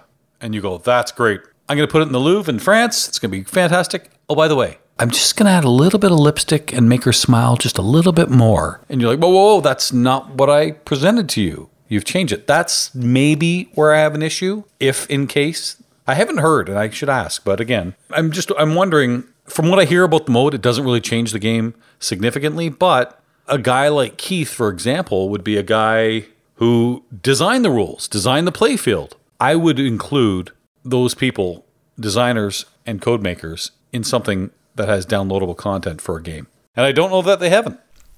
Well, I look, this is the whole thing. What What is the reality here? A majority of people actually happy with this, or are the majority of people unhappy? If you look at social media, the majority of people are unhappy. But I've also heard that they're selling well and people that are getting them enjoy them. And, you know, someone you and I know, a mutual friend, reached out and said that they're getting them because they like the look of it. One thing I don't want to do is say to that person, you suck. You suck because yeah. you like something that I don't like. Not cool. That's not cool. No, absolutely. I mean, thank God we all have different tastes. If there's a market for things... they'll sell, and this is going to sell, whether you like it or not. So there you go. I tell you, the other thing it really probably why it caused such a stir as well is we're kind of on the back of the Black Knight topper, which arguably is the best topper that's ever been made. And you look at these two side by side, and you think, well, where's the value? And I, I'm, I'm putting words in Stern's mouth, but they might say, well, the value is in the extra mode that you get. And it has to be, because visually it's certainly not there. Well, that's exactly right. And mm, so it's it's all about value, and value is very subjective. Value is different to different people. You're right. I mean, do you want visual? I, I'll give you four toppers. You tell me your ranking of the four toppers. Okay. I'll throw in another one, five. Okay. Marty's rankings. Marty's top five. Here we go. Orbiter Albert does top three, so we're not stealing his bit. Okay. Jurassic Park, Attack from Mars from Chicago Gaming Company, Star Wars with R two D two, The Black Knight, Sword of Rage, and I'll go old school, Fish Tales. Rank them for me, top to bottom. For Marty. For me, top would be Black Knight. Okay. Second would be Attack from Mars. Look, again, it's just an alien that bobs up and down, but the way it does it, the way it interacts with the machine and the lighting on it is very effective. I would then say probably Fish Tales, even though it's way too noisy and it happens too often. Um, what were the other two? Star Wars and Jurassic Park. I would then say Star Wars, mainly because, yes, it's it's R two D two and it moves, but it's just not big enough. It's not grand enough. It doesn't have enough presence. It's just kind of okay. And then I would put Jurassic Park at the bottom. So a topper is more about visual for you than it is about the downloadable content. Oh, for sure. I'm pretty much the same as you on those, maybe flip-flop a couple there. I the one thing I'll say about Fish Tales is when Python Angelo put that on, that was before the talking fish that used to be on the wall, the singing fish. Oh, really? And basically, it was he puts this on the machine, and then those fish sell like wildfire. Pretty ingenious. You're right about how loud it is. I have a Fish Tales. It has never been plugged in. The topper has never been plugged in in my house because of how loud it is. Yeah. But it is fantastic. Yeah, it, it looks good, but happens. It's too loud, and it happens too often. That Black Knight, when I first saw that, whew, that is a topper. That it just, yeah. I've never seen one in person. I've just seen videos of it, and it's everything you would want a topper to be. So that being said, okay, Jurassic Park's now got downloadable content. Are they going to have updates now where you buy that Black Knight topper, if they are still for sale, with modes? For Black Knight as well. What's preventing them to go, here's a code update. If you've got a topper... Yeah, well... I guess it really depends on if those toppers are available. They're not going to put the time and research into creating a mode if they can't sell the product. But it, I, I, I would also argue that if Black Knight came out as it is, and they said it comes with an exclusive mode as well... Everyone buys it. I think people would be okay with that because the topper itself, the physical topper, looks like value. Interesting. Mm. I mean, the, this is this is an argument that I think a lot of people have around pros to premiums as well. You know, what's the value in paying that extra? Some people will look at it and say, well, let's have a look at what it would have cost to put this together and allow a bit of markup, and that's a dollar value that it should be. That's not necessarily the way you sort of look at these things, because the actual development of a pinball machine is in its entirety, and you're trying to recover your costs and make a profit for the overall project. Years ago, I used to get pissed off when I would see somebody on Pinside or Craigslist or Kijiji or Gumtree. Is that what it is there in Australia? Yes, it is. So any of these resale websites, eBay, and people would put a game up and it would be, wait a minute, that's a ridiculous price. I used to get pissed off at that too. And then someone brought it to my attention. Hey, you ask that price. If you get it, great. Then that's what it's worth. If no one buys it, it's not worth that much. Correct. That kind of changed my thinking of that. You never advertise your lowest price, do you? No. Right. It's part of negotiating. It's opportunity. You try to see how much you're going to get for it and you bring it down if you're really ser- serious about selling it. That's all. So while we're on the topic of Jurassic Park and toppers and modes, we did ask the question last week about proper ways to play games, and we did get a pretty good response. We had to check their credentials to make sure they knew what the hell they were talking about. We're not going to let anybody say, oh, here's how you play the game, if they don't know what the hell they're talking about. Like, so we had to do some research. It took a while. We found out that this person does, in fact, know a little bit about pinball. So we're going to give him the benefit of the doubt. We got a response from Raymond Davidson, who, according to I F P A, is the number one player in the world. So, okay, we'll take his advice. Might know a thing or two. So it was Michael Peterson. We mentioned it before. So he wrote into us wanting to know sort of like the, the simple ways to be able to get to a game to get some points up. Ray Day gave us some pretty good suggestions. What do we have here? Okay, so step one. Capture dinosaur. Okay, that's fair enough. And step two, play system boot, which is one of the control room modes. You need to capture a dinosaur to be able to light the control room first, so that's why you do that. Then play Raptor, Tribal. He said then step four is play Virus Attack if you're good at the control room shot. Restore Power if Chaos is lit. And five, play your T-Rex if you haven't already, then Chaos. Meanwhile, keep marching through the paddocks. Well, that sounds easy. Yeah. Wizard mode, here I come. Here I come. Billion points, easy. That's, but you know what? I, I was sort of reading this. I was going, oh, actually, that does actually make a logical sense. And it comes back to what we were saying. I know I'm sort of backtracking a bit on what we were saying about Guardians of the Galaxy is... I was just thinking that. I know you were, because it's like, well, if you've got orb multi-ball almost ready to go, bring in a mode that requires you to hit the orb shot. You know what I mean? So that's what this order is. It's play a dinosaur, get your control room mode. Sure, once you've done that, get your Raptor, which is on the left, then another control room mode, and then play your T-Rex. It, it, they, they sort of all logically follow each other. I don't have as much time on Jurassic Park as you do, having it at home. Uh, But some great suggestions there. And the one that I was missing was Raptor Multiball. I wasn't going for it. And when he says how important it is, I'm like, okay, well, that's my new mode of attack. Yeah, Raptor's an interesting one because it is a fairly dangerous shot. Always backhand it from the left flipper if you can. It's it's really quite close to the flippers, so it can actually be seen to be quite dangerous, particularly if you've got the premium L E that's got the gate that, that comes up and down.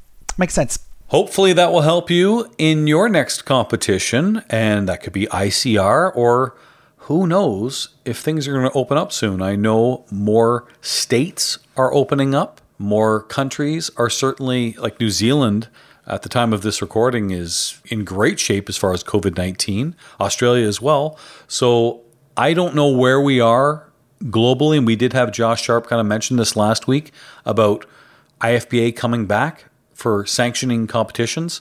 I would guess that we're still a little bit a ways from that, probably not in July. But they're always monitoring the situation and taking into account all of the country director and state and provincial directors and whether they feel, you know, competitions and the crowds that happen at these competitions are in some sort of safe mode and we can, we can start again. But when you look at the number of competitions on I F P A, you know, when you think of something like Pinburg, that's a thousand people. Going to be tough to do with social distancing and that many people. I get it. But most of the competitions on I F P A are not that size.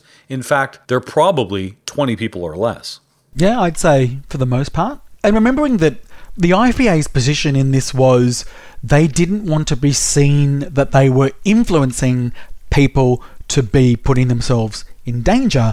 So the, the reverse of that is, when do they feel that they're in a position to say, okay, we can endorse tournaments again because they're they're happening anyway and it's the right time and we're not going to feel bad for putting people in danger. If that makes sense. I think, Josh, boy, this this this one hurts. This really hurts. Mm-hmm. Mm. You're going to pay a compliment take, to let, Josh let, again? Let me take let me take a deep breath here. Okay. I think Josh Sharp is doing an excellent job by asking other people their suggestions and what it's like in their territories. And that's why we're seeing the decision wisely done by I F P A. Oh, that hurt. Yeah, yeah, you're right. Oh, that yeah. hurt to say. Mm. Shirking his responsibility is kind of what you're saying. Okay, yeah, that. Okay, thank you. Let's bring it back, yeah. Back in the room. Sitting on the fence, Josh. You can't yeah, decide well for done. yourself. You know, pass the buck. All right. Well, all right. Everybody else said they didn't want them, so, you know. That's your leader. There you go. There you go. What would you do? If you were actually president of the I F P A, what decision would you make, Jeff? Well, I am the people's president. You and are. I would, I would actually suggest the exact same thing. You know, Josh and I joked and kid about this before, but I was very proud and happy to see things like the Women's Advisory Board come into place. Uh, that they've done some amazing things and continue to do amazing things. It will certainly make pinball better. So that was a great initiative. I'm not saying it was my suggestion, but it was suggested before it happened. Anyway, that that aside. Anyway, I, I love this decision when it comes to COVID. Yeah, that in Chicago, Illinois, he certainly can't, or me here outside of Toronto, Ontario, cannot figure out what everyone else is like and what the situation is there. So you have to rely on those state country directors to, to make those decisions for you. I think it's brilliant. We don't, we don't know how long it's going to take, but people will make a decision. You will all hear about it probably the same time as we do. So I think we're all getting a bit, little bit stir crazy, and we just want to play some pinball. Well, we want to get out there. We want to we want to win some awards. We want to win some prizes and stuff, which brings us to our sponsor of the week. A proper one. It is actually a proper one, in fact. So please, all jokes aside, our sponsor of the week is Ulick Store. I know them. You should know them too when it comes to pin blades, trophies, all kinds of wonderful accessories for pinball events. Go to Ulick Store. In fact, Ulick Store was a very proud sponsor of the Pinball Profile World Tour, which went to four different countries, ten different places, and Ulick Store provided wonderful shirts and trophies, and I can't say enough about them. I met them years ago at Pinball at the Zoo in two thousand seventeen, their first ever show in Michigan, and it's now become quite the business, and I know a lot of other leagues use them as well. I don't know what the hell Ulick stands for, but that's just me. I do. It stands for Unique Laser Engraving and Keepsake Incorporated. So, well, that makes it even better. It just, and I actually have. I, I won a tournament, and it was one of Ryan C's tournaments, and I have one of the trophies made by Ulex Store. It's fantastic. It's sort of perspex and it lights up. It, it looks great. I think they do good stuff. Ulex Store, our sponsor of the week here on episode ten of the Final Round Pinball Podcast. Now, what are we going to do with our sponsor? What can we do? They make trophies. Trophies. Hmm. They make swag. Hmm. Hmm. Let me think. Oh, you know what? You hmm. I know the I F P A really isn't running sanctioned events right now. We've seen all kinds of cancellations. What can we at Final Round do to make pinball better for everyone? We already are by voicing the show, but what else can we do is what, what I'm trying to say. Well, isn't Pinburg meant to be on around about this time? Yeah, coming up in early July. Yeah, okay. Well, maybe we can do a Pinburg-style tournament of some kind. Let's do it, Marty! I love it! Let's, you know what? We did an earlier kind of trivia contest. We had Ryan Kuiper win the Final Round Pinfest Championship. We had Tracy Lindberg win the Final Round Yegpin Championship. It's time to award the Final Round Pinburg Champion. With proper prizes this time. From Ulex Store. From Ulex Store. There you go, everybody. It's all just come together. So we are. We are going to do another trivia show. Not like the last one. There will be some differences, Jeff. Thank God for that. In the sense that, you know, when we did it on episode seven, we were kind of COVID crazy. We were stuck in our homes. Not that we still aren't, but yeah. We just needed to let our hair down a little bit, and we we all had a, a good time. It was kind of what you saw at competitions when people would, you know, after a competition, have a few drinks and yuck it up. Well, that's what that show was. We're going to tone it down because we know Replay F X and Pinburg is a family show, so there'll be no shenanigans, no swearing. We want to invite a lot of you listening to this program to play in the Final Round Pinburg competition. So how do people get involved, Jeff? Shit, I knew you were going to ask that. Um, there are two ways to do this. Number one, go to our Facebook page. Like our Final Round Pinball page. Or go to our Instagram and like Final Round Pinball. Let us know that you are interested in playing in this event. This contest will air, funny enough, on a special edition episode to be released on Friday, July tenth, which is when Pinburg would have happened. We will record that show on Friday, July third. So if you're available between eight and eleven p.m. Eastern, which in Australia I think is ten a.m. to one p.m. Yeah, something like that, yeah. Okay. This helps us with our West Coast people. This helps us, kind of screws the Europeans. Sorry about that. Uh, uh, unless you want to get up early in the morning. Listen, I can't help the fact that time's there. How do you say sorry in every European country? Sorry, uh, you know, I apologize, but uh, we have to make it convenient for the hosts of the show. So again, we'll record on Friday, July third, between eight p.m. and eleven p.m. Eastern.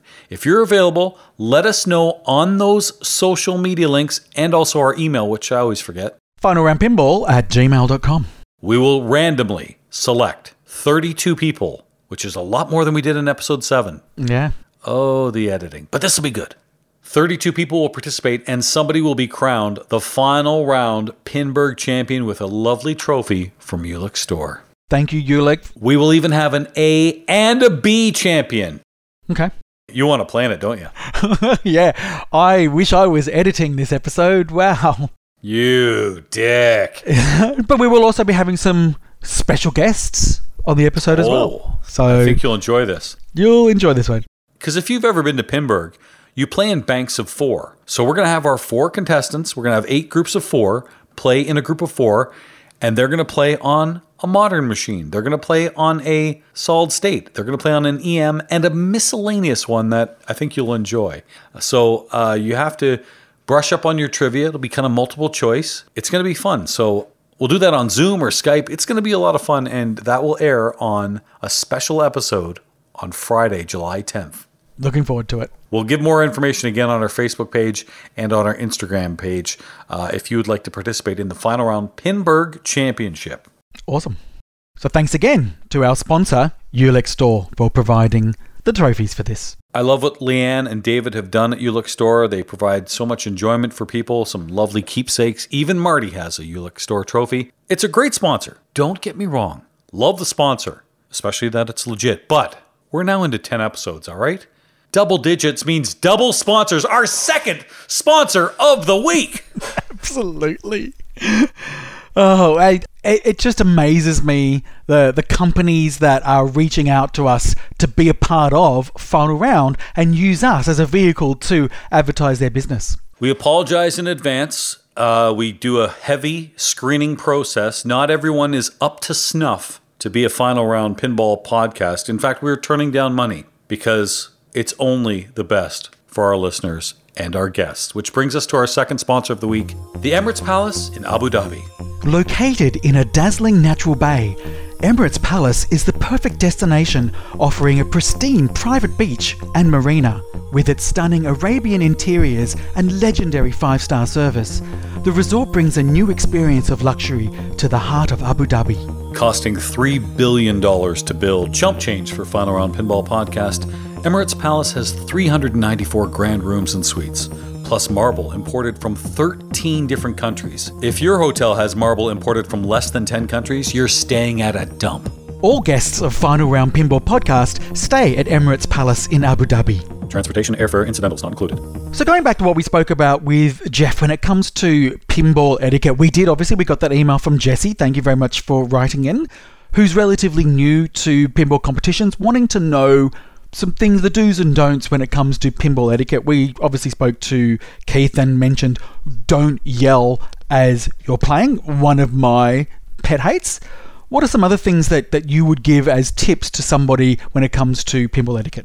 I know there's an urge to want to help others, but if people aren't asking for help, it can be quite offensive if you offer help and they didn't ask. Yeah, that's true.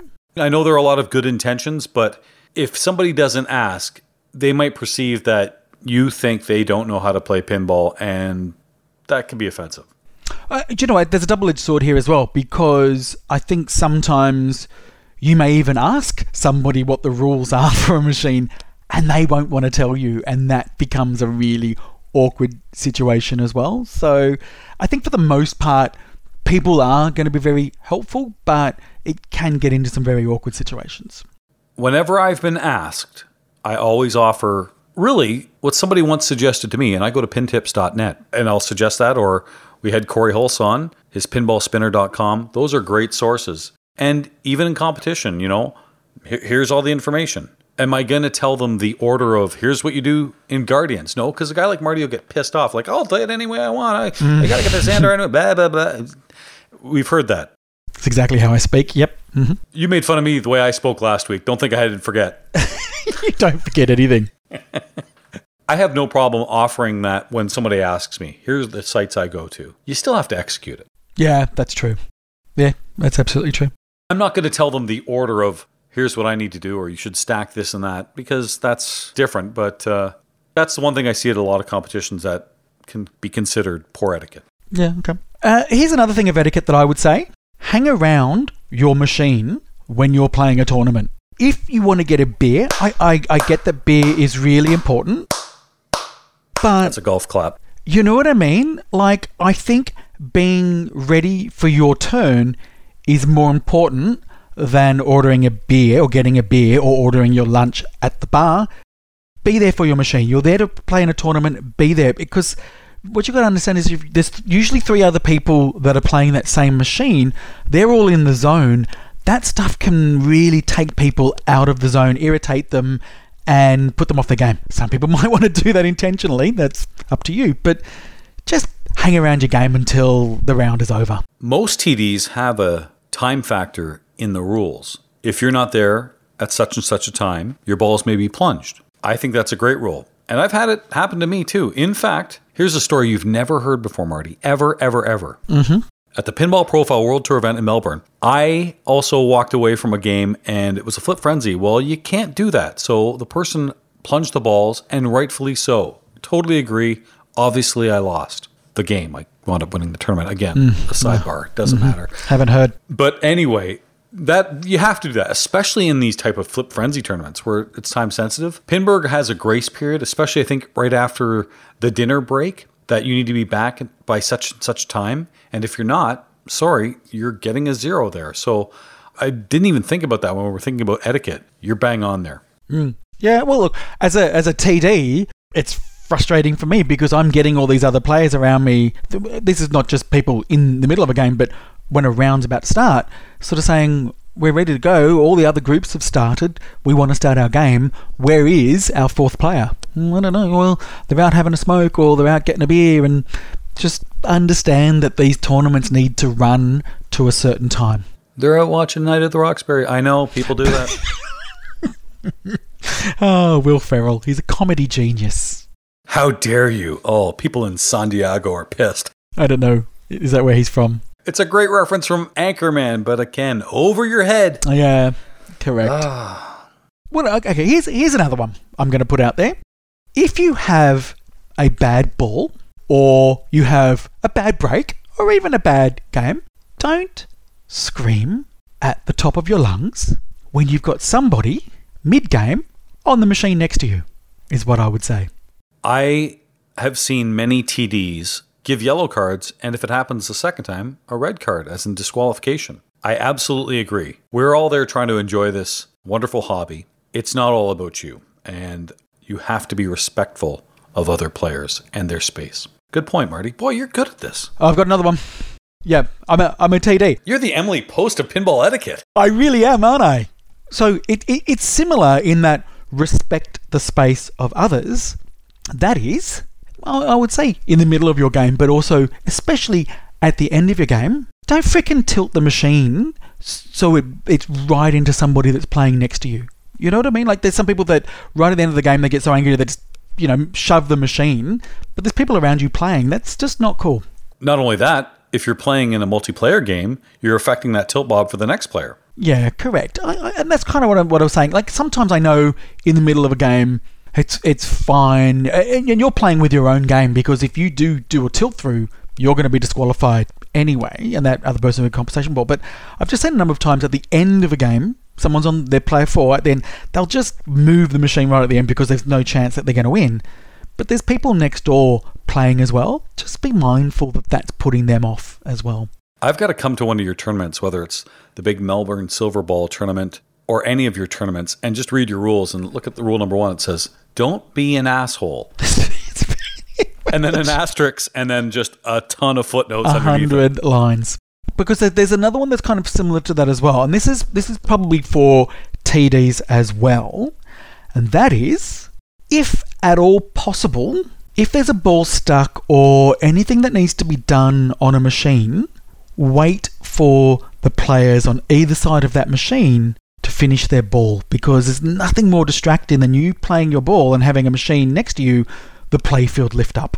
It's very distracting. And the person goes in between to, to kind of yep. yep. relieve a stuck ball. Yeah, I hate shitting on volunteers for helping and stuff like that, so it's likely an honest mistake and they're just trying to resolve the problem as quickly as possible. But yeah, if you're if you're volunteering as a tech, as a T D, if you can wait, that's a that's a wonderful piece of advice. Boy, you're a wealth of knowledge today, Marty. Well, some of these are, I've actually made the mistakes myself. So so that one in particular, where someone's like, got a stuck ball, it's like, okay, cool, I'm just going to go over there, I'm going to fix it. And then as I've started to fix it, I've looked at the person next to me and I've gone, oh, damn, sorry, uh, forgot. We just, you know, we want to do the right thing, we want to resolve these things quickly, but you've just got to take that moment to go, okay, what's happening around, how is this affecting other people, and then go when the time is right. I think win or lose, great etiquette is always thank the person you're playing with. Yeah, agreed. It goes one step further. If you go to any tournament or anybody's home for a league night, let's say, you better remember your P's and Q's and thank the people that make this possible. Because without it, pinball doesn't grow, and hosts of leagues are like, why bother? You know, people kind of came in, they ate my food, they played my games. Not one frickin' thank you? Come on. Yeah. Yeah. The same for T Ds, right? Go out of your way to thank the volunteers, the T Ds, the people that put this together. Yeah, especially. And, and if you get knocked out of a tournament, don't just turn around and walk out. That's, people notice that stuff. Further to what I was just saying, uh, offer to volunteer. See what it's like on the other side too. And you'll appreciate the tournaments you play in a lot more. Yep, agreed. There was there's so much more to, to write about, but we haven't got another hour to go. So I think in future episodes, if we think of more etiquette, we will bring it up. But hopefully, Jesse, that answers some of the questions for you. So Marty and I recorded our final round pinball podcast, obviously in different segments. We did our Keith Elwin interview almost a couple of weeks ago now. And then we had our generic talk. But recently, we lost a pinball legend. And it breaks my heart to say that Steve Epstein is no longer with us. But his legacy and what he has meant to pinball, the community, to competitions will live on forever. And what a treasure it has been for any of us that have gotten to know Steve. I know, unfortunately, Marty, it was a, a void for you too, but you certainly know what he's meant to pinball. This is what's what's really interesting about this this guy is that I, I've not met him, but I've heard so much about him, and I know whom he is because of the, the that documentary special When Lit. And what really struck me through that was how important this person was to the pinball community. Like, he was huge when he had the Broadway Arcade. It was he was rock star. But also, what really stood out for me was watching that documentary when he was talking about, because remember the, the documentary came out in two thousand nine, so pinball was in a bit of a slump. And he was he was talking about the the pinball community and what it was and what it was now. And he had a bit of a, a tear in his eye. And I just remember to myself thinking how invested this person is in the pinball community and what he did to make other people's lives more enjoyable through pinball. An absolute labor of love. And there are not many people like Steve Epstein. And I wish there were more people, but if you can learn more about Steve, whether it's special and lit, which you're right, is is heartbreaking at times. There, on the I F P A website, I posted a bunch of different links of great interviews, videos, him recently at I A A P A, and some great news articles about what he did at Broadway Arcade. The birth of Papa with Roger Sharp. I have to tell you personally, when I saw him at Pinburg last year, I was through the moon because I knew exactly what this man meant. That was the first time I had met him, knew about him before, through Special and Lit, through Broadway Arcade, through Papa history. I wanted to spend as much time as possible with Steve, and he was so gracious. In fact, I was talking to Steve, and sure enough, Roger Sharp came up too, and the three of us were just talking, and everything else didn't matter. I was just trying to absorb as much as I could, and for me, losing a legend like that uh, breaks my heart. I, I think of the Epstein family and, and the friends of Steve, but I feel we were given a gift, and to me personally, in the four years of me being in pinball podcasting, one of my proudest moments, and I'm really trying not to do a plug here because I really want you to see all those articles on I F P A Pinball, but to me personally, when I sat down with Steve on Pinball Profile and did an hour plus and could have done five hours with Steve, it meant a lot to me, and especially now to capture what he was all about, what he stood for, what he meant to competition pinball, to the I F P A, to Papa, to Broadway Arcade, to the birth of modern pinball, all of those things. I'm proud that I was able to capture that. It's a tough listen to now with him gone, but I do want to share one more thing with you if I can, Marty. Yep, of course you can. This was recorded at the last time I saw Steve Epstein, and it was in Florida. It was following I A A P A, and it was right before Free Play Florida. And Steve actually showed up at one of my World Tour events. And I was shocked that he was there. He wasn't even playing, so he was just showing up. Again, his passion for pinball and the community. And of course, I whip out my phone. I'm like, Steve, can I talk to you for a second? And this is my last conversation with Steve, but it shows you the character of who he is and how he wanted to give back to pinball. Steve Epstein's here. We're at the Pinball Profile World Tour event at the District Eat and Play here, just outside of Orlando, and thanks very much for showing up. Oh man, it's my pleasure. I, I've really been invigorated by all the great positive things that have been happening with all the great people that are just seem to be engrossing themselves and getting themselves into pinball again. Uh, I think it's a, a world of openings that just going to blossom, and I think we really are, in a way, at the very beginning of something that's going to be huge. Well, this event tonight is an event that we're raising money for Project Pinball. We're going to do very, very well. We're going to give away a bunch of raffle tickets. We've got some other sponsors on board too, but I know Project Pinball means a lot to you too. It absolutely does. I, I am I'm so motivated by the fact that Daniel's been able to get forty-six hospitals with pinball machines. I think it's the greatest type of thing to have kids and, and adults being introduced in, in environments where they're really not being in a very positive, but pinball creates an environment that will help them emotionally and physically, and also get people to play pinball again. The awareness is great, and it's spreading around all across North America. People buy tickets all over the world too for this event, and you know we're going to even try to get a machine up in Canada in twenty twenty with the help of Daniel and Project Pinball. I'm more than happy to hear that, and I, I hope to be able to help and, and do whatever I can in the future to make sure that you know this project stays sound and stays current and stays big. Steve, I got to tell you, here in twenty nineteen, it's been great to see you at events, to see you at Pinburg, to see you here at I A P A and Preplay Florida. Is that kind of the goal? Steve Epstein's back? Well, I hope. Hopefully I am. I hope I can play well enough to start really representing what I used to be able to do, and I'm practicing a lot, and I'm going to be at a lot of tournaments from now on.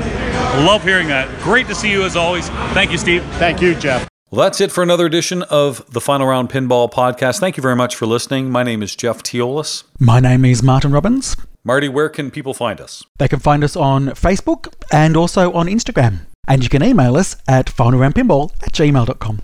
We'll be back in two weeks. Until then, stay safe, love one another, and uh, thanks for listening. Thanks, everyone.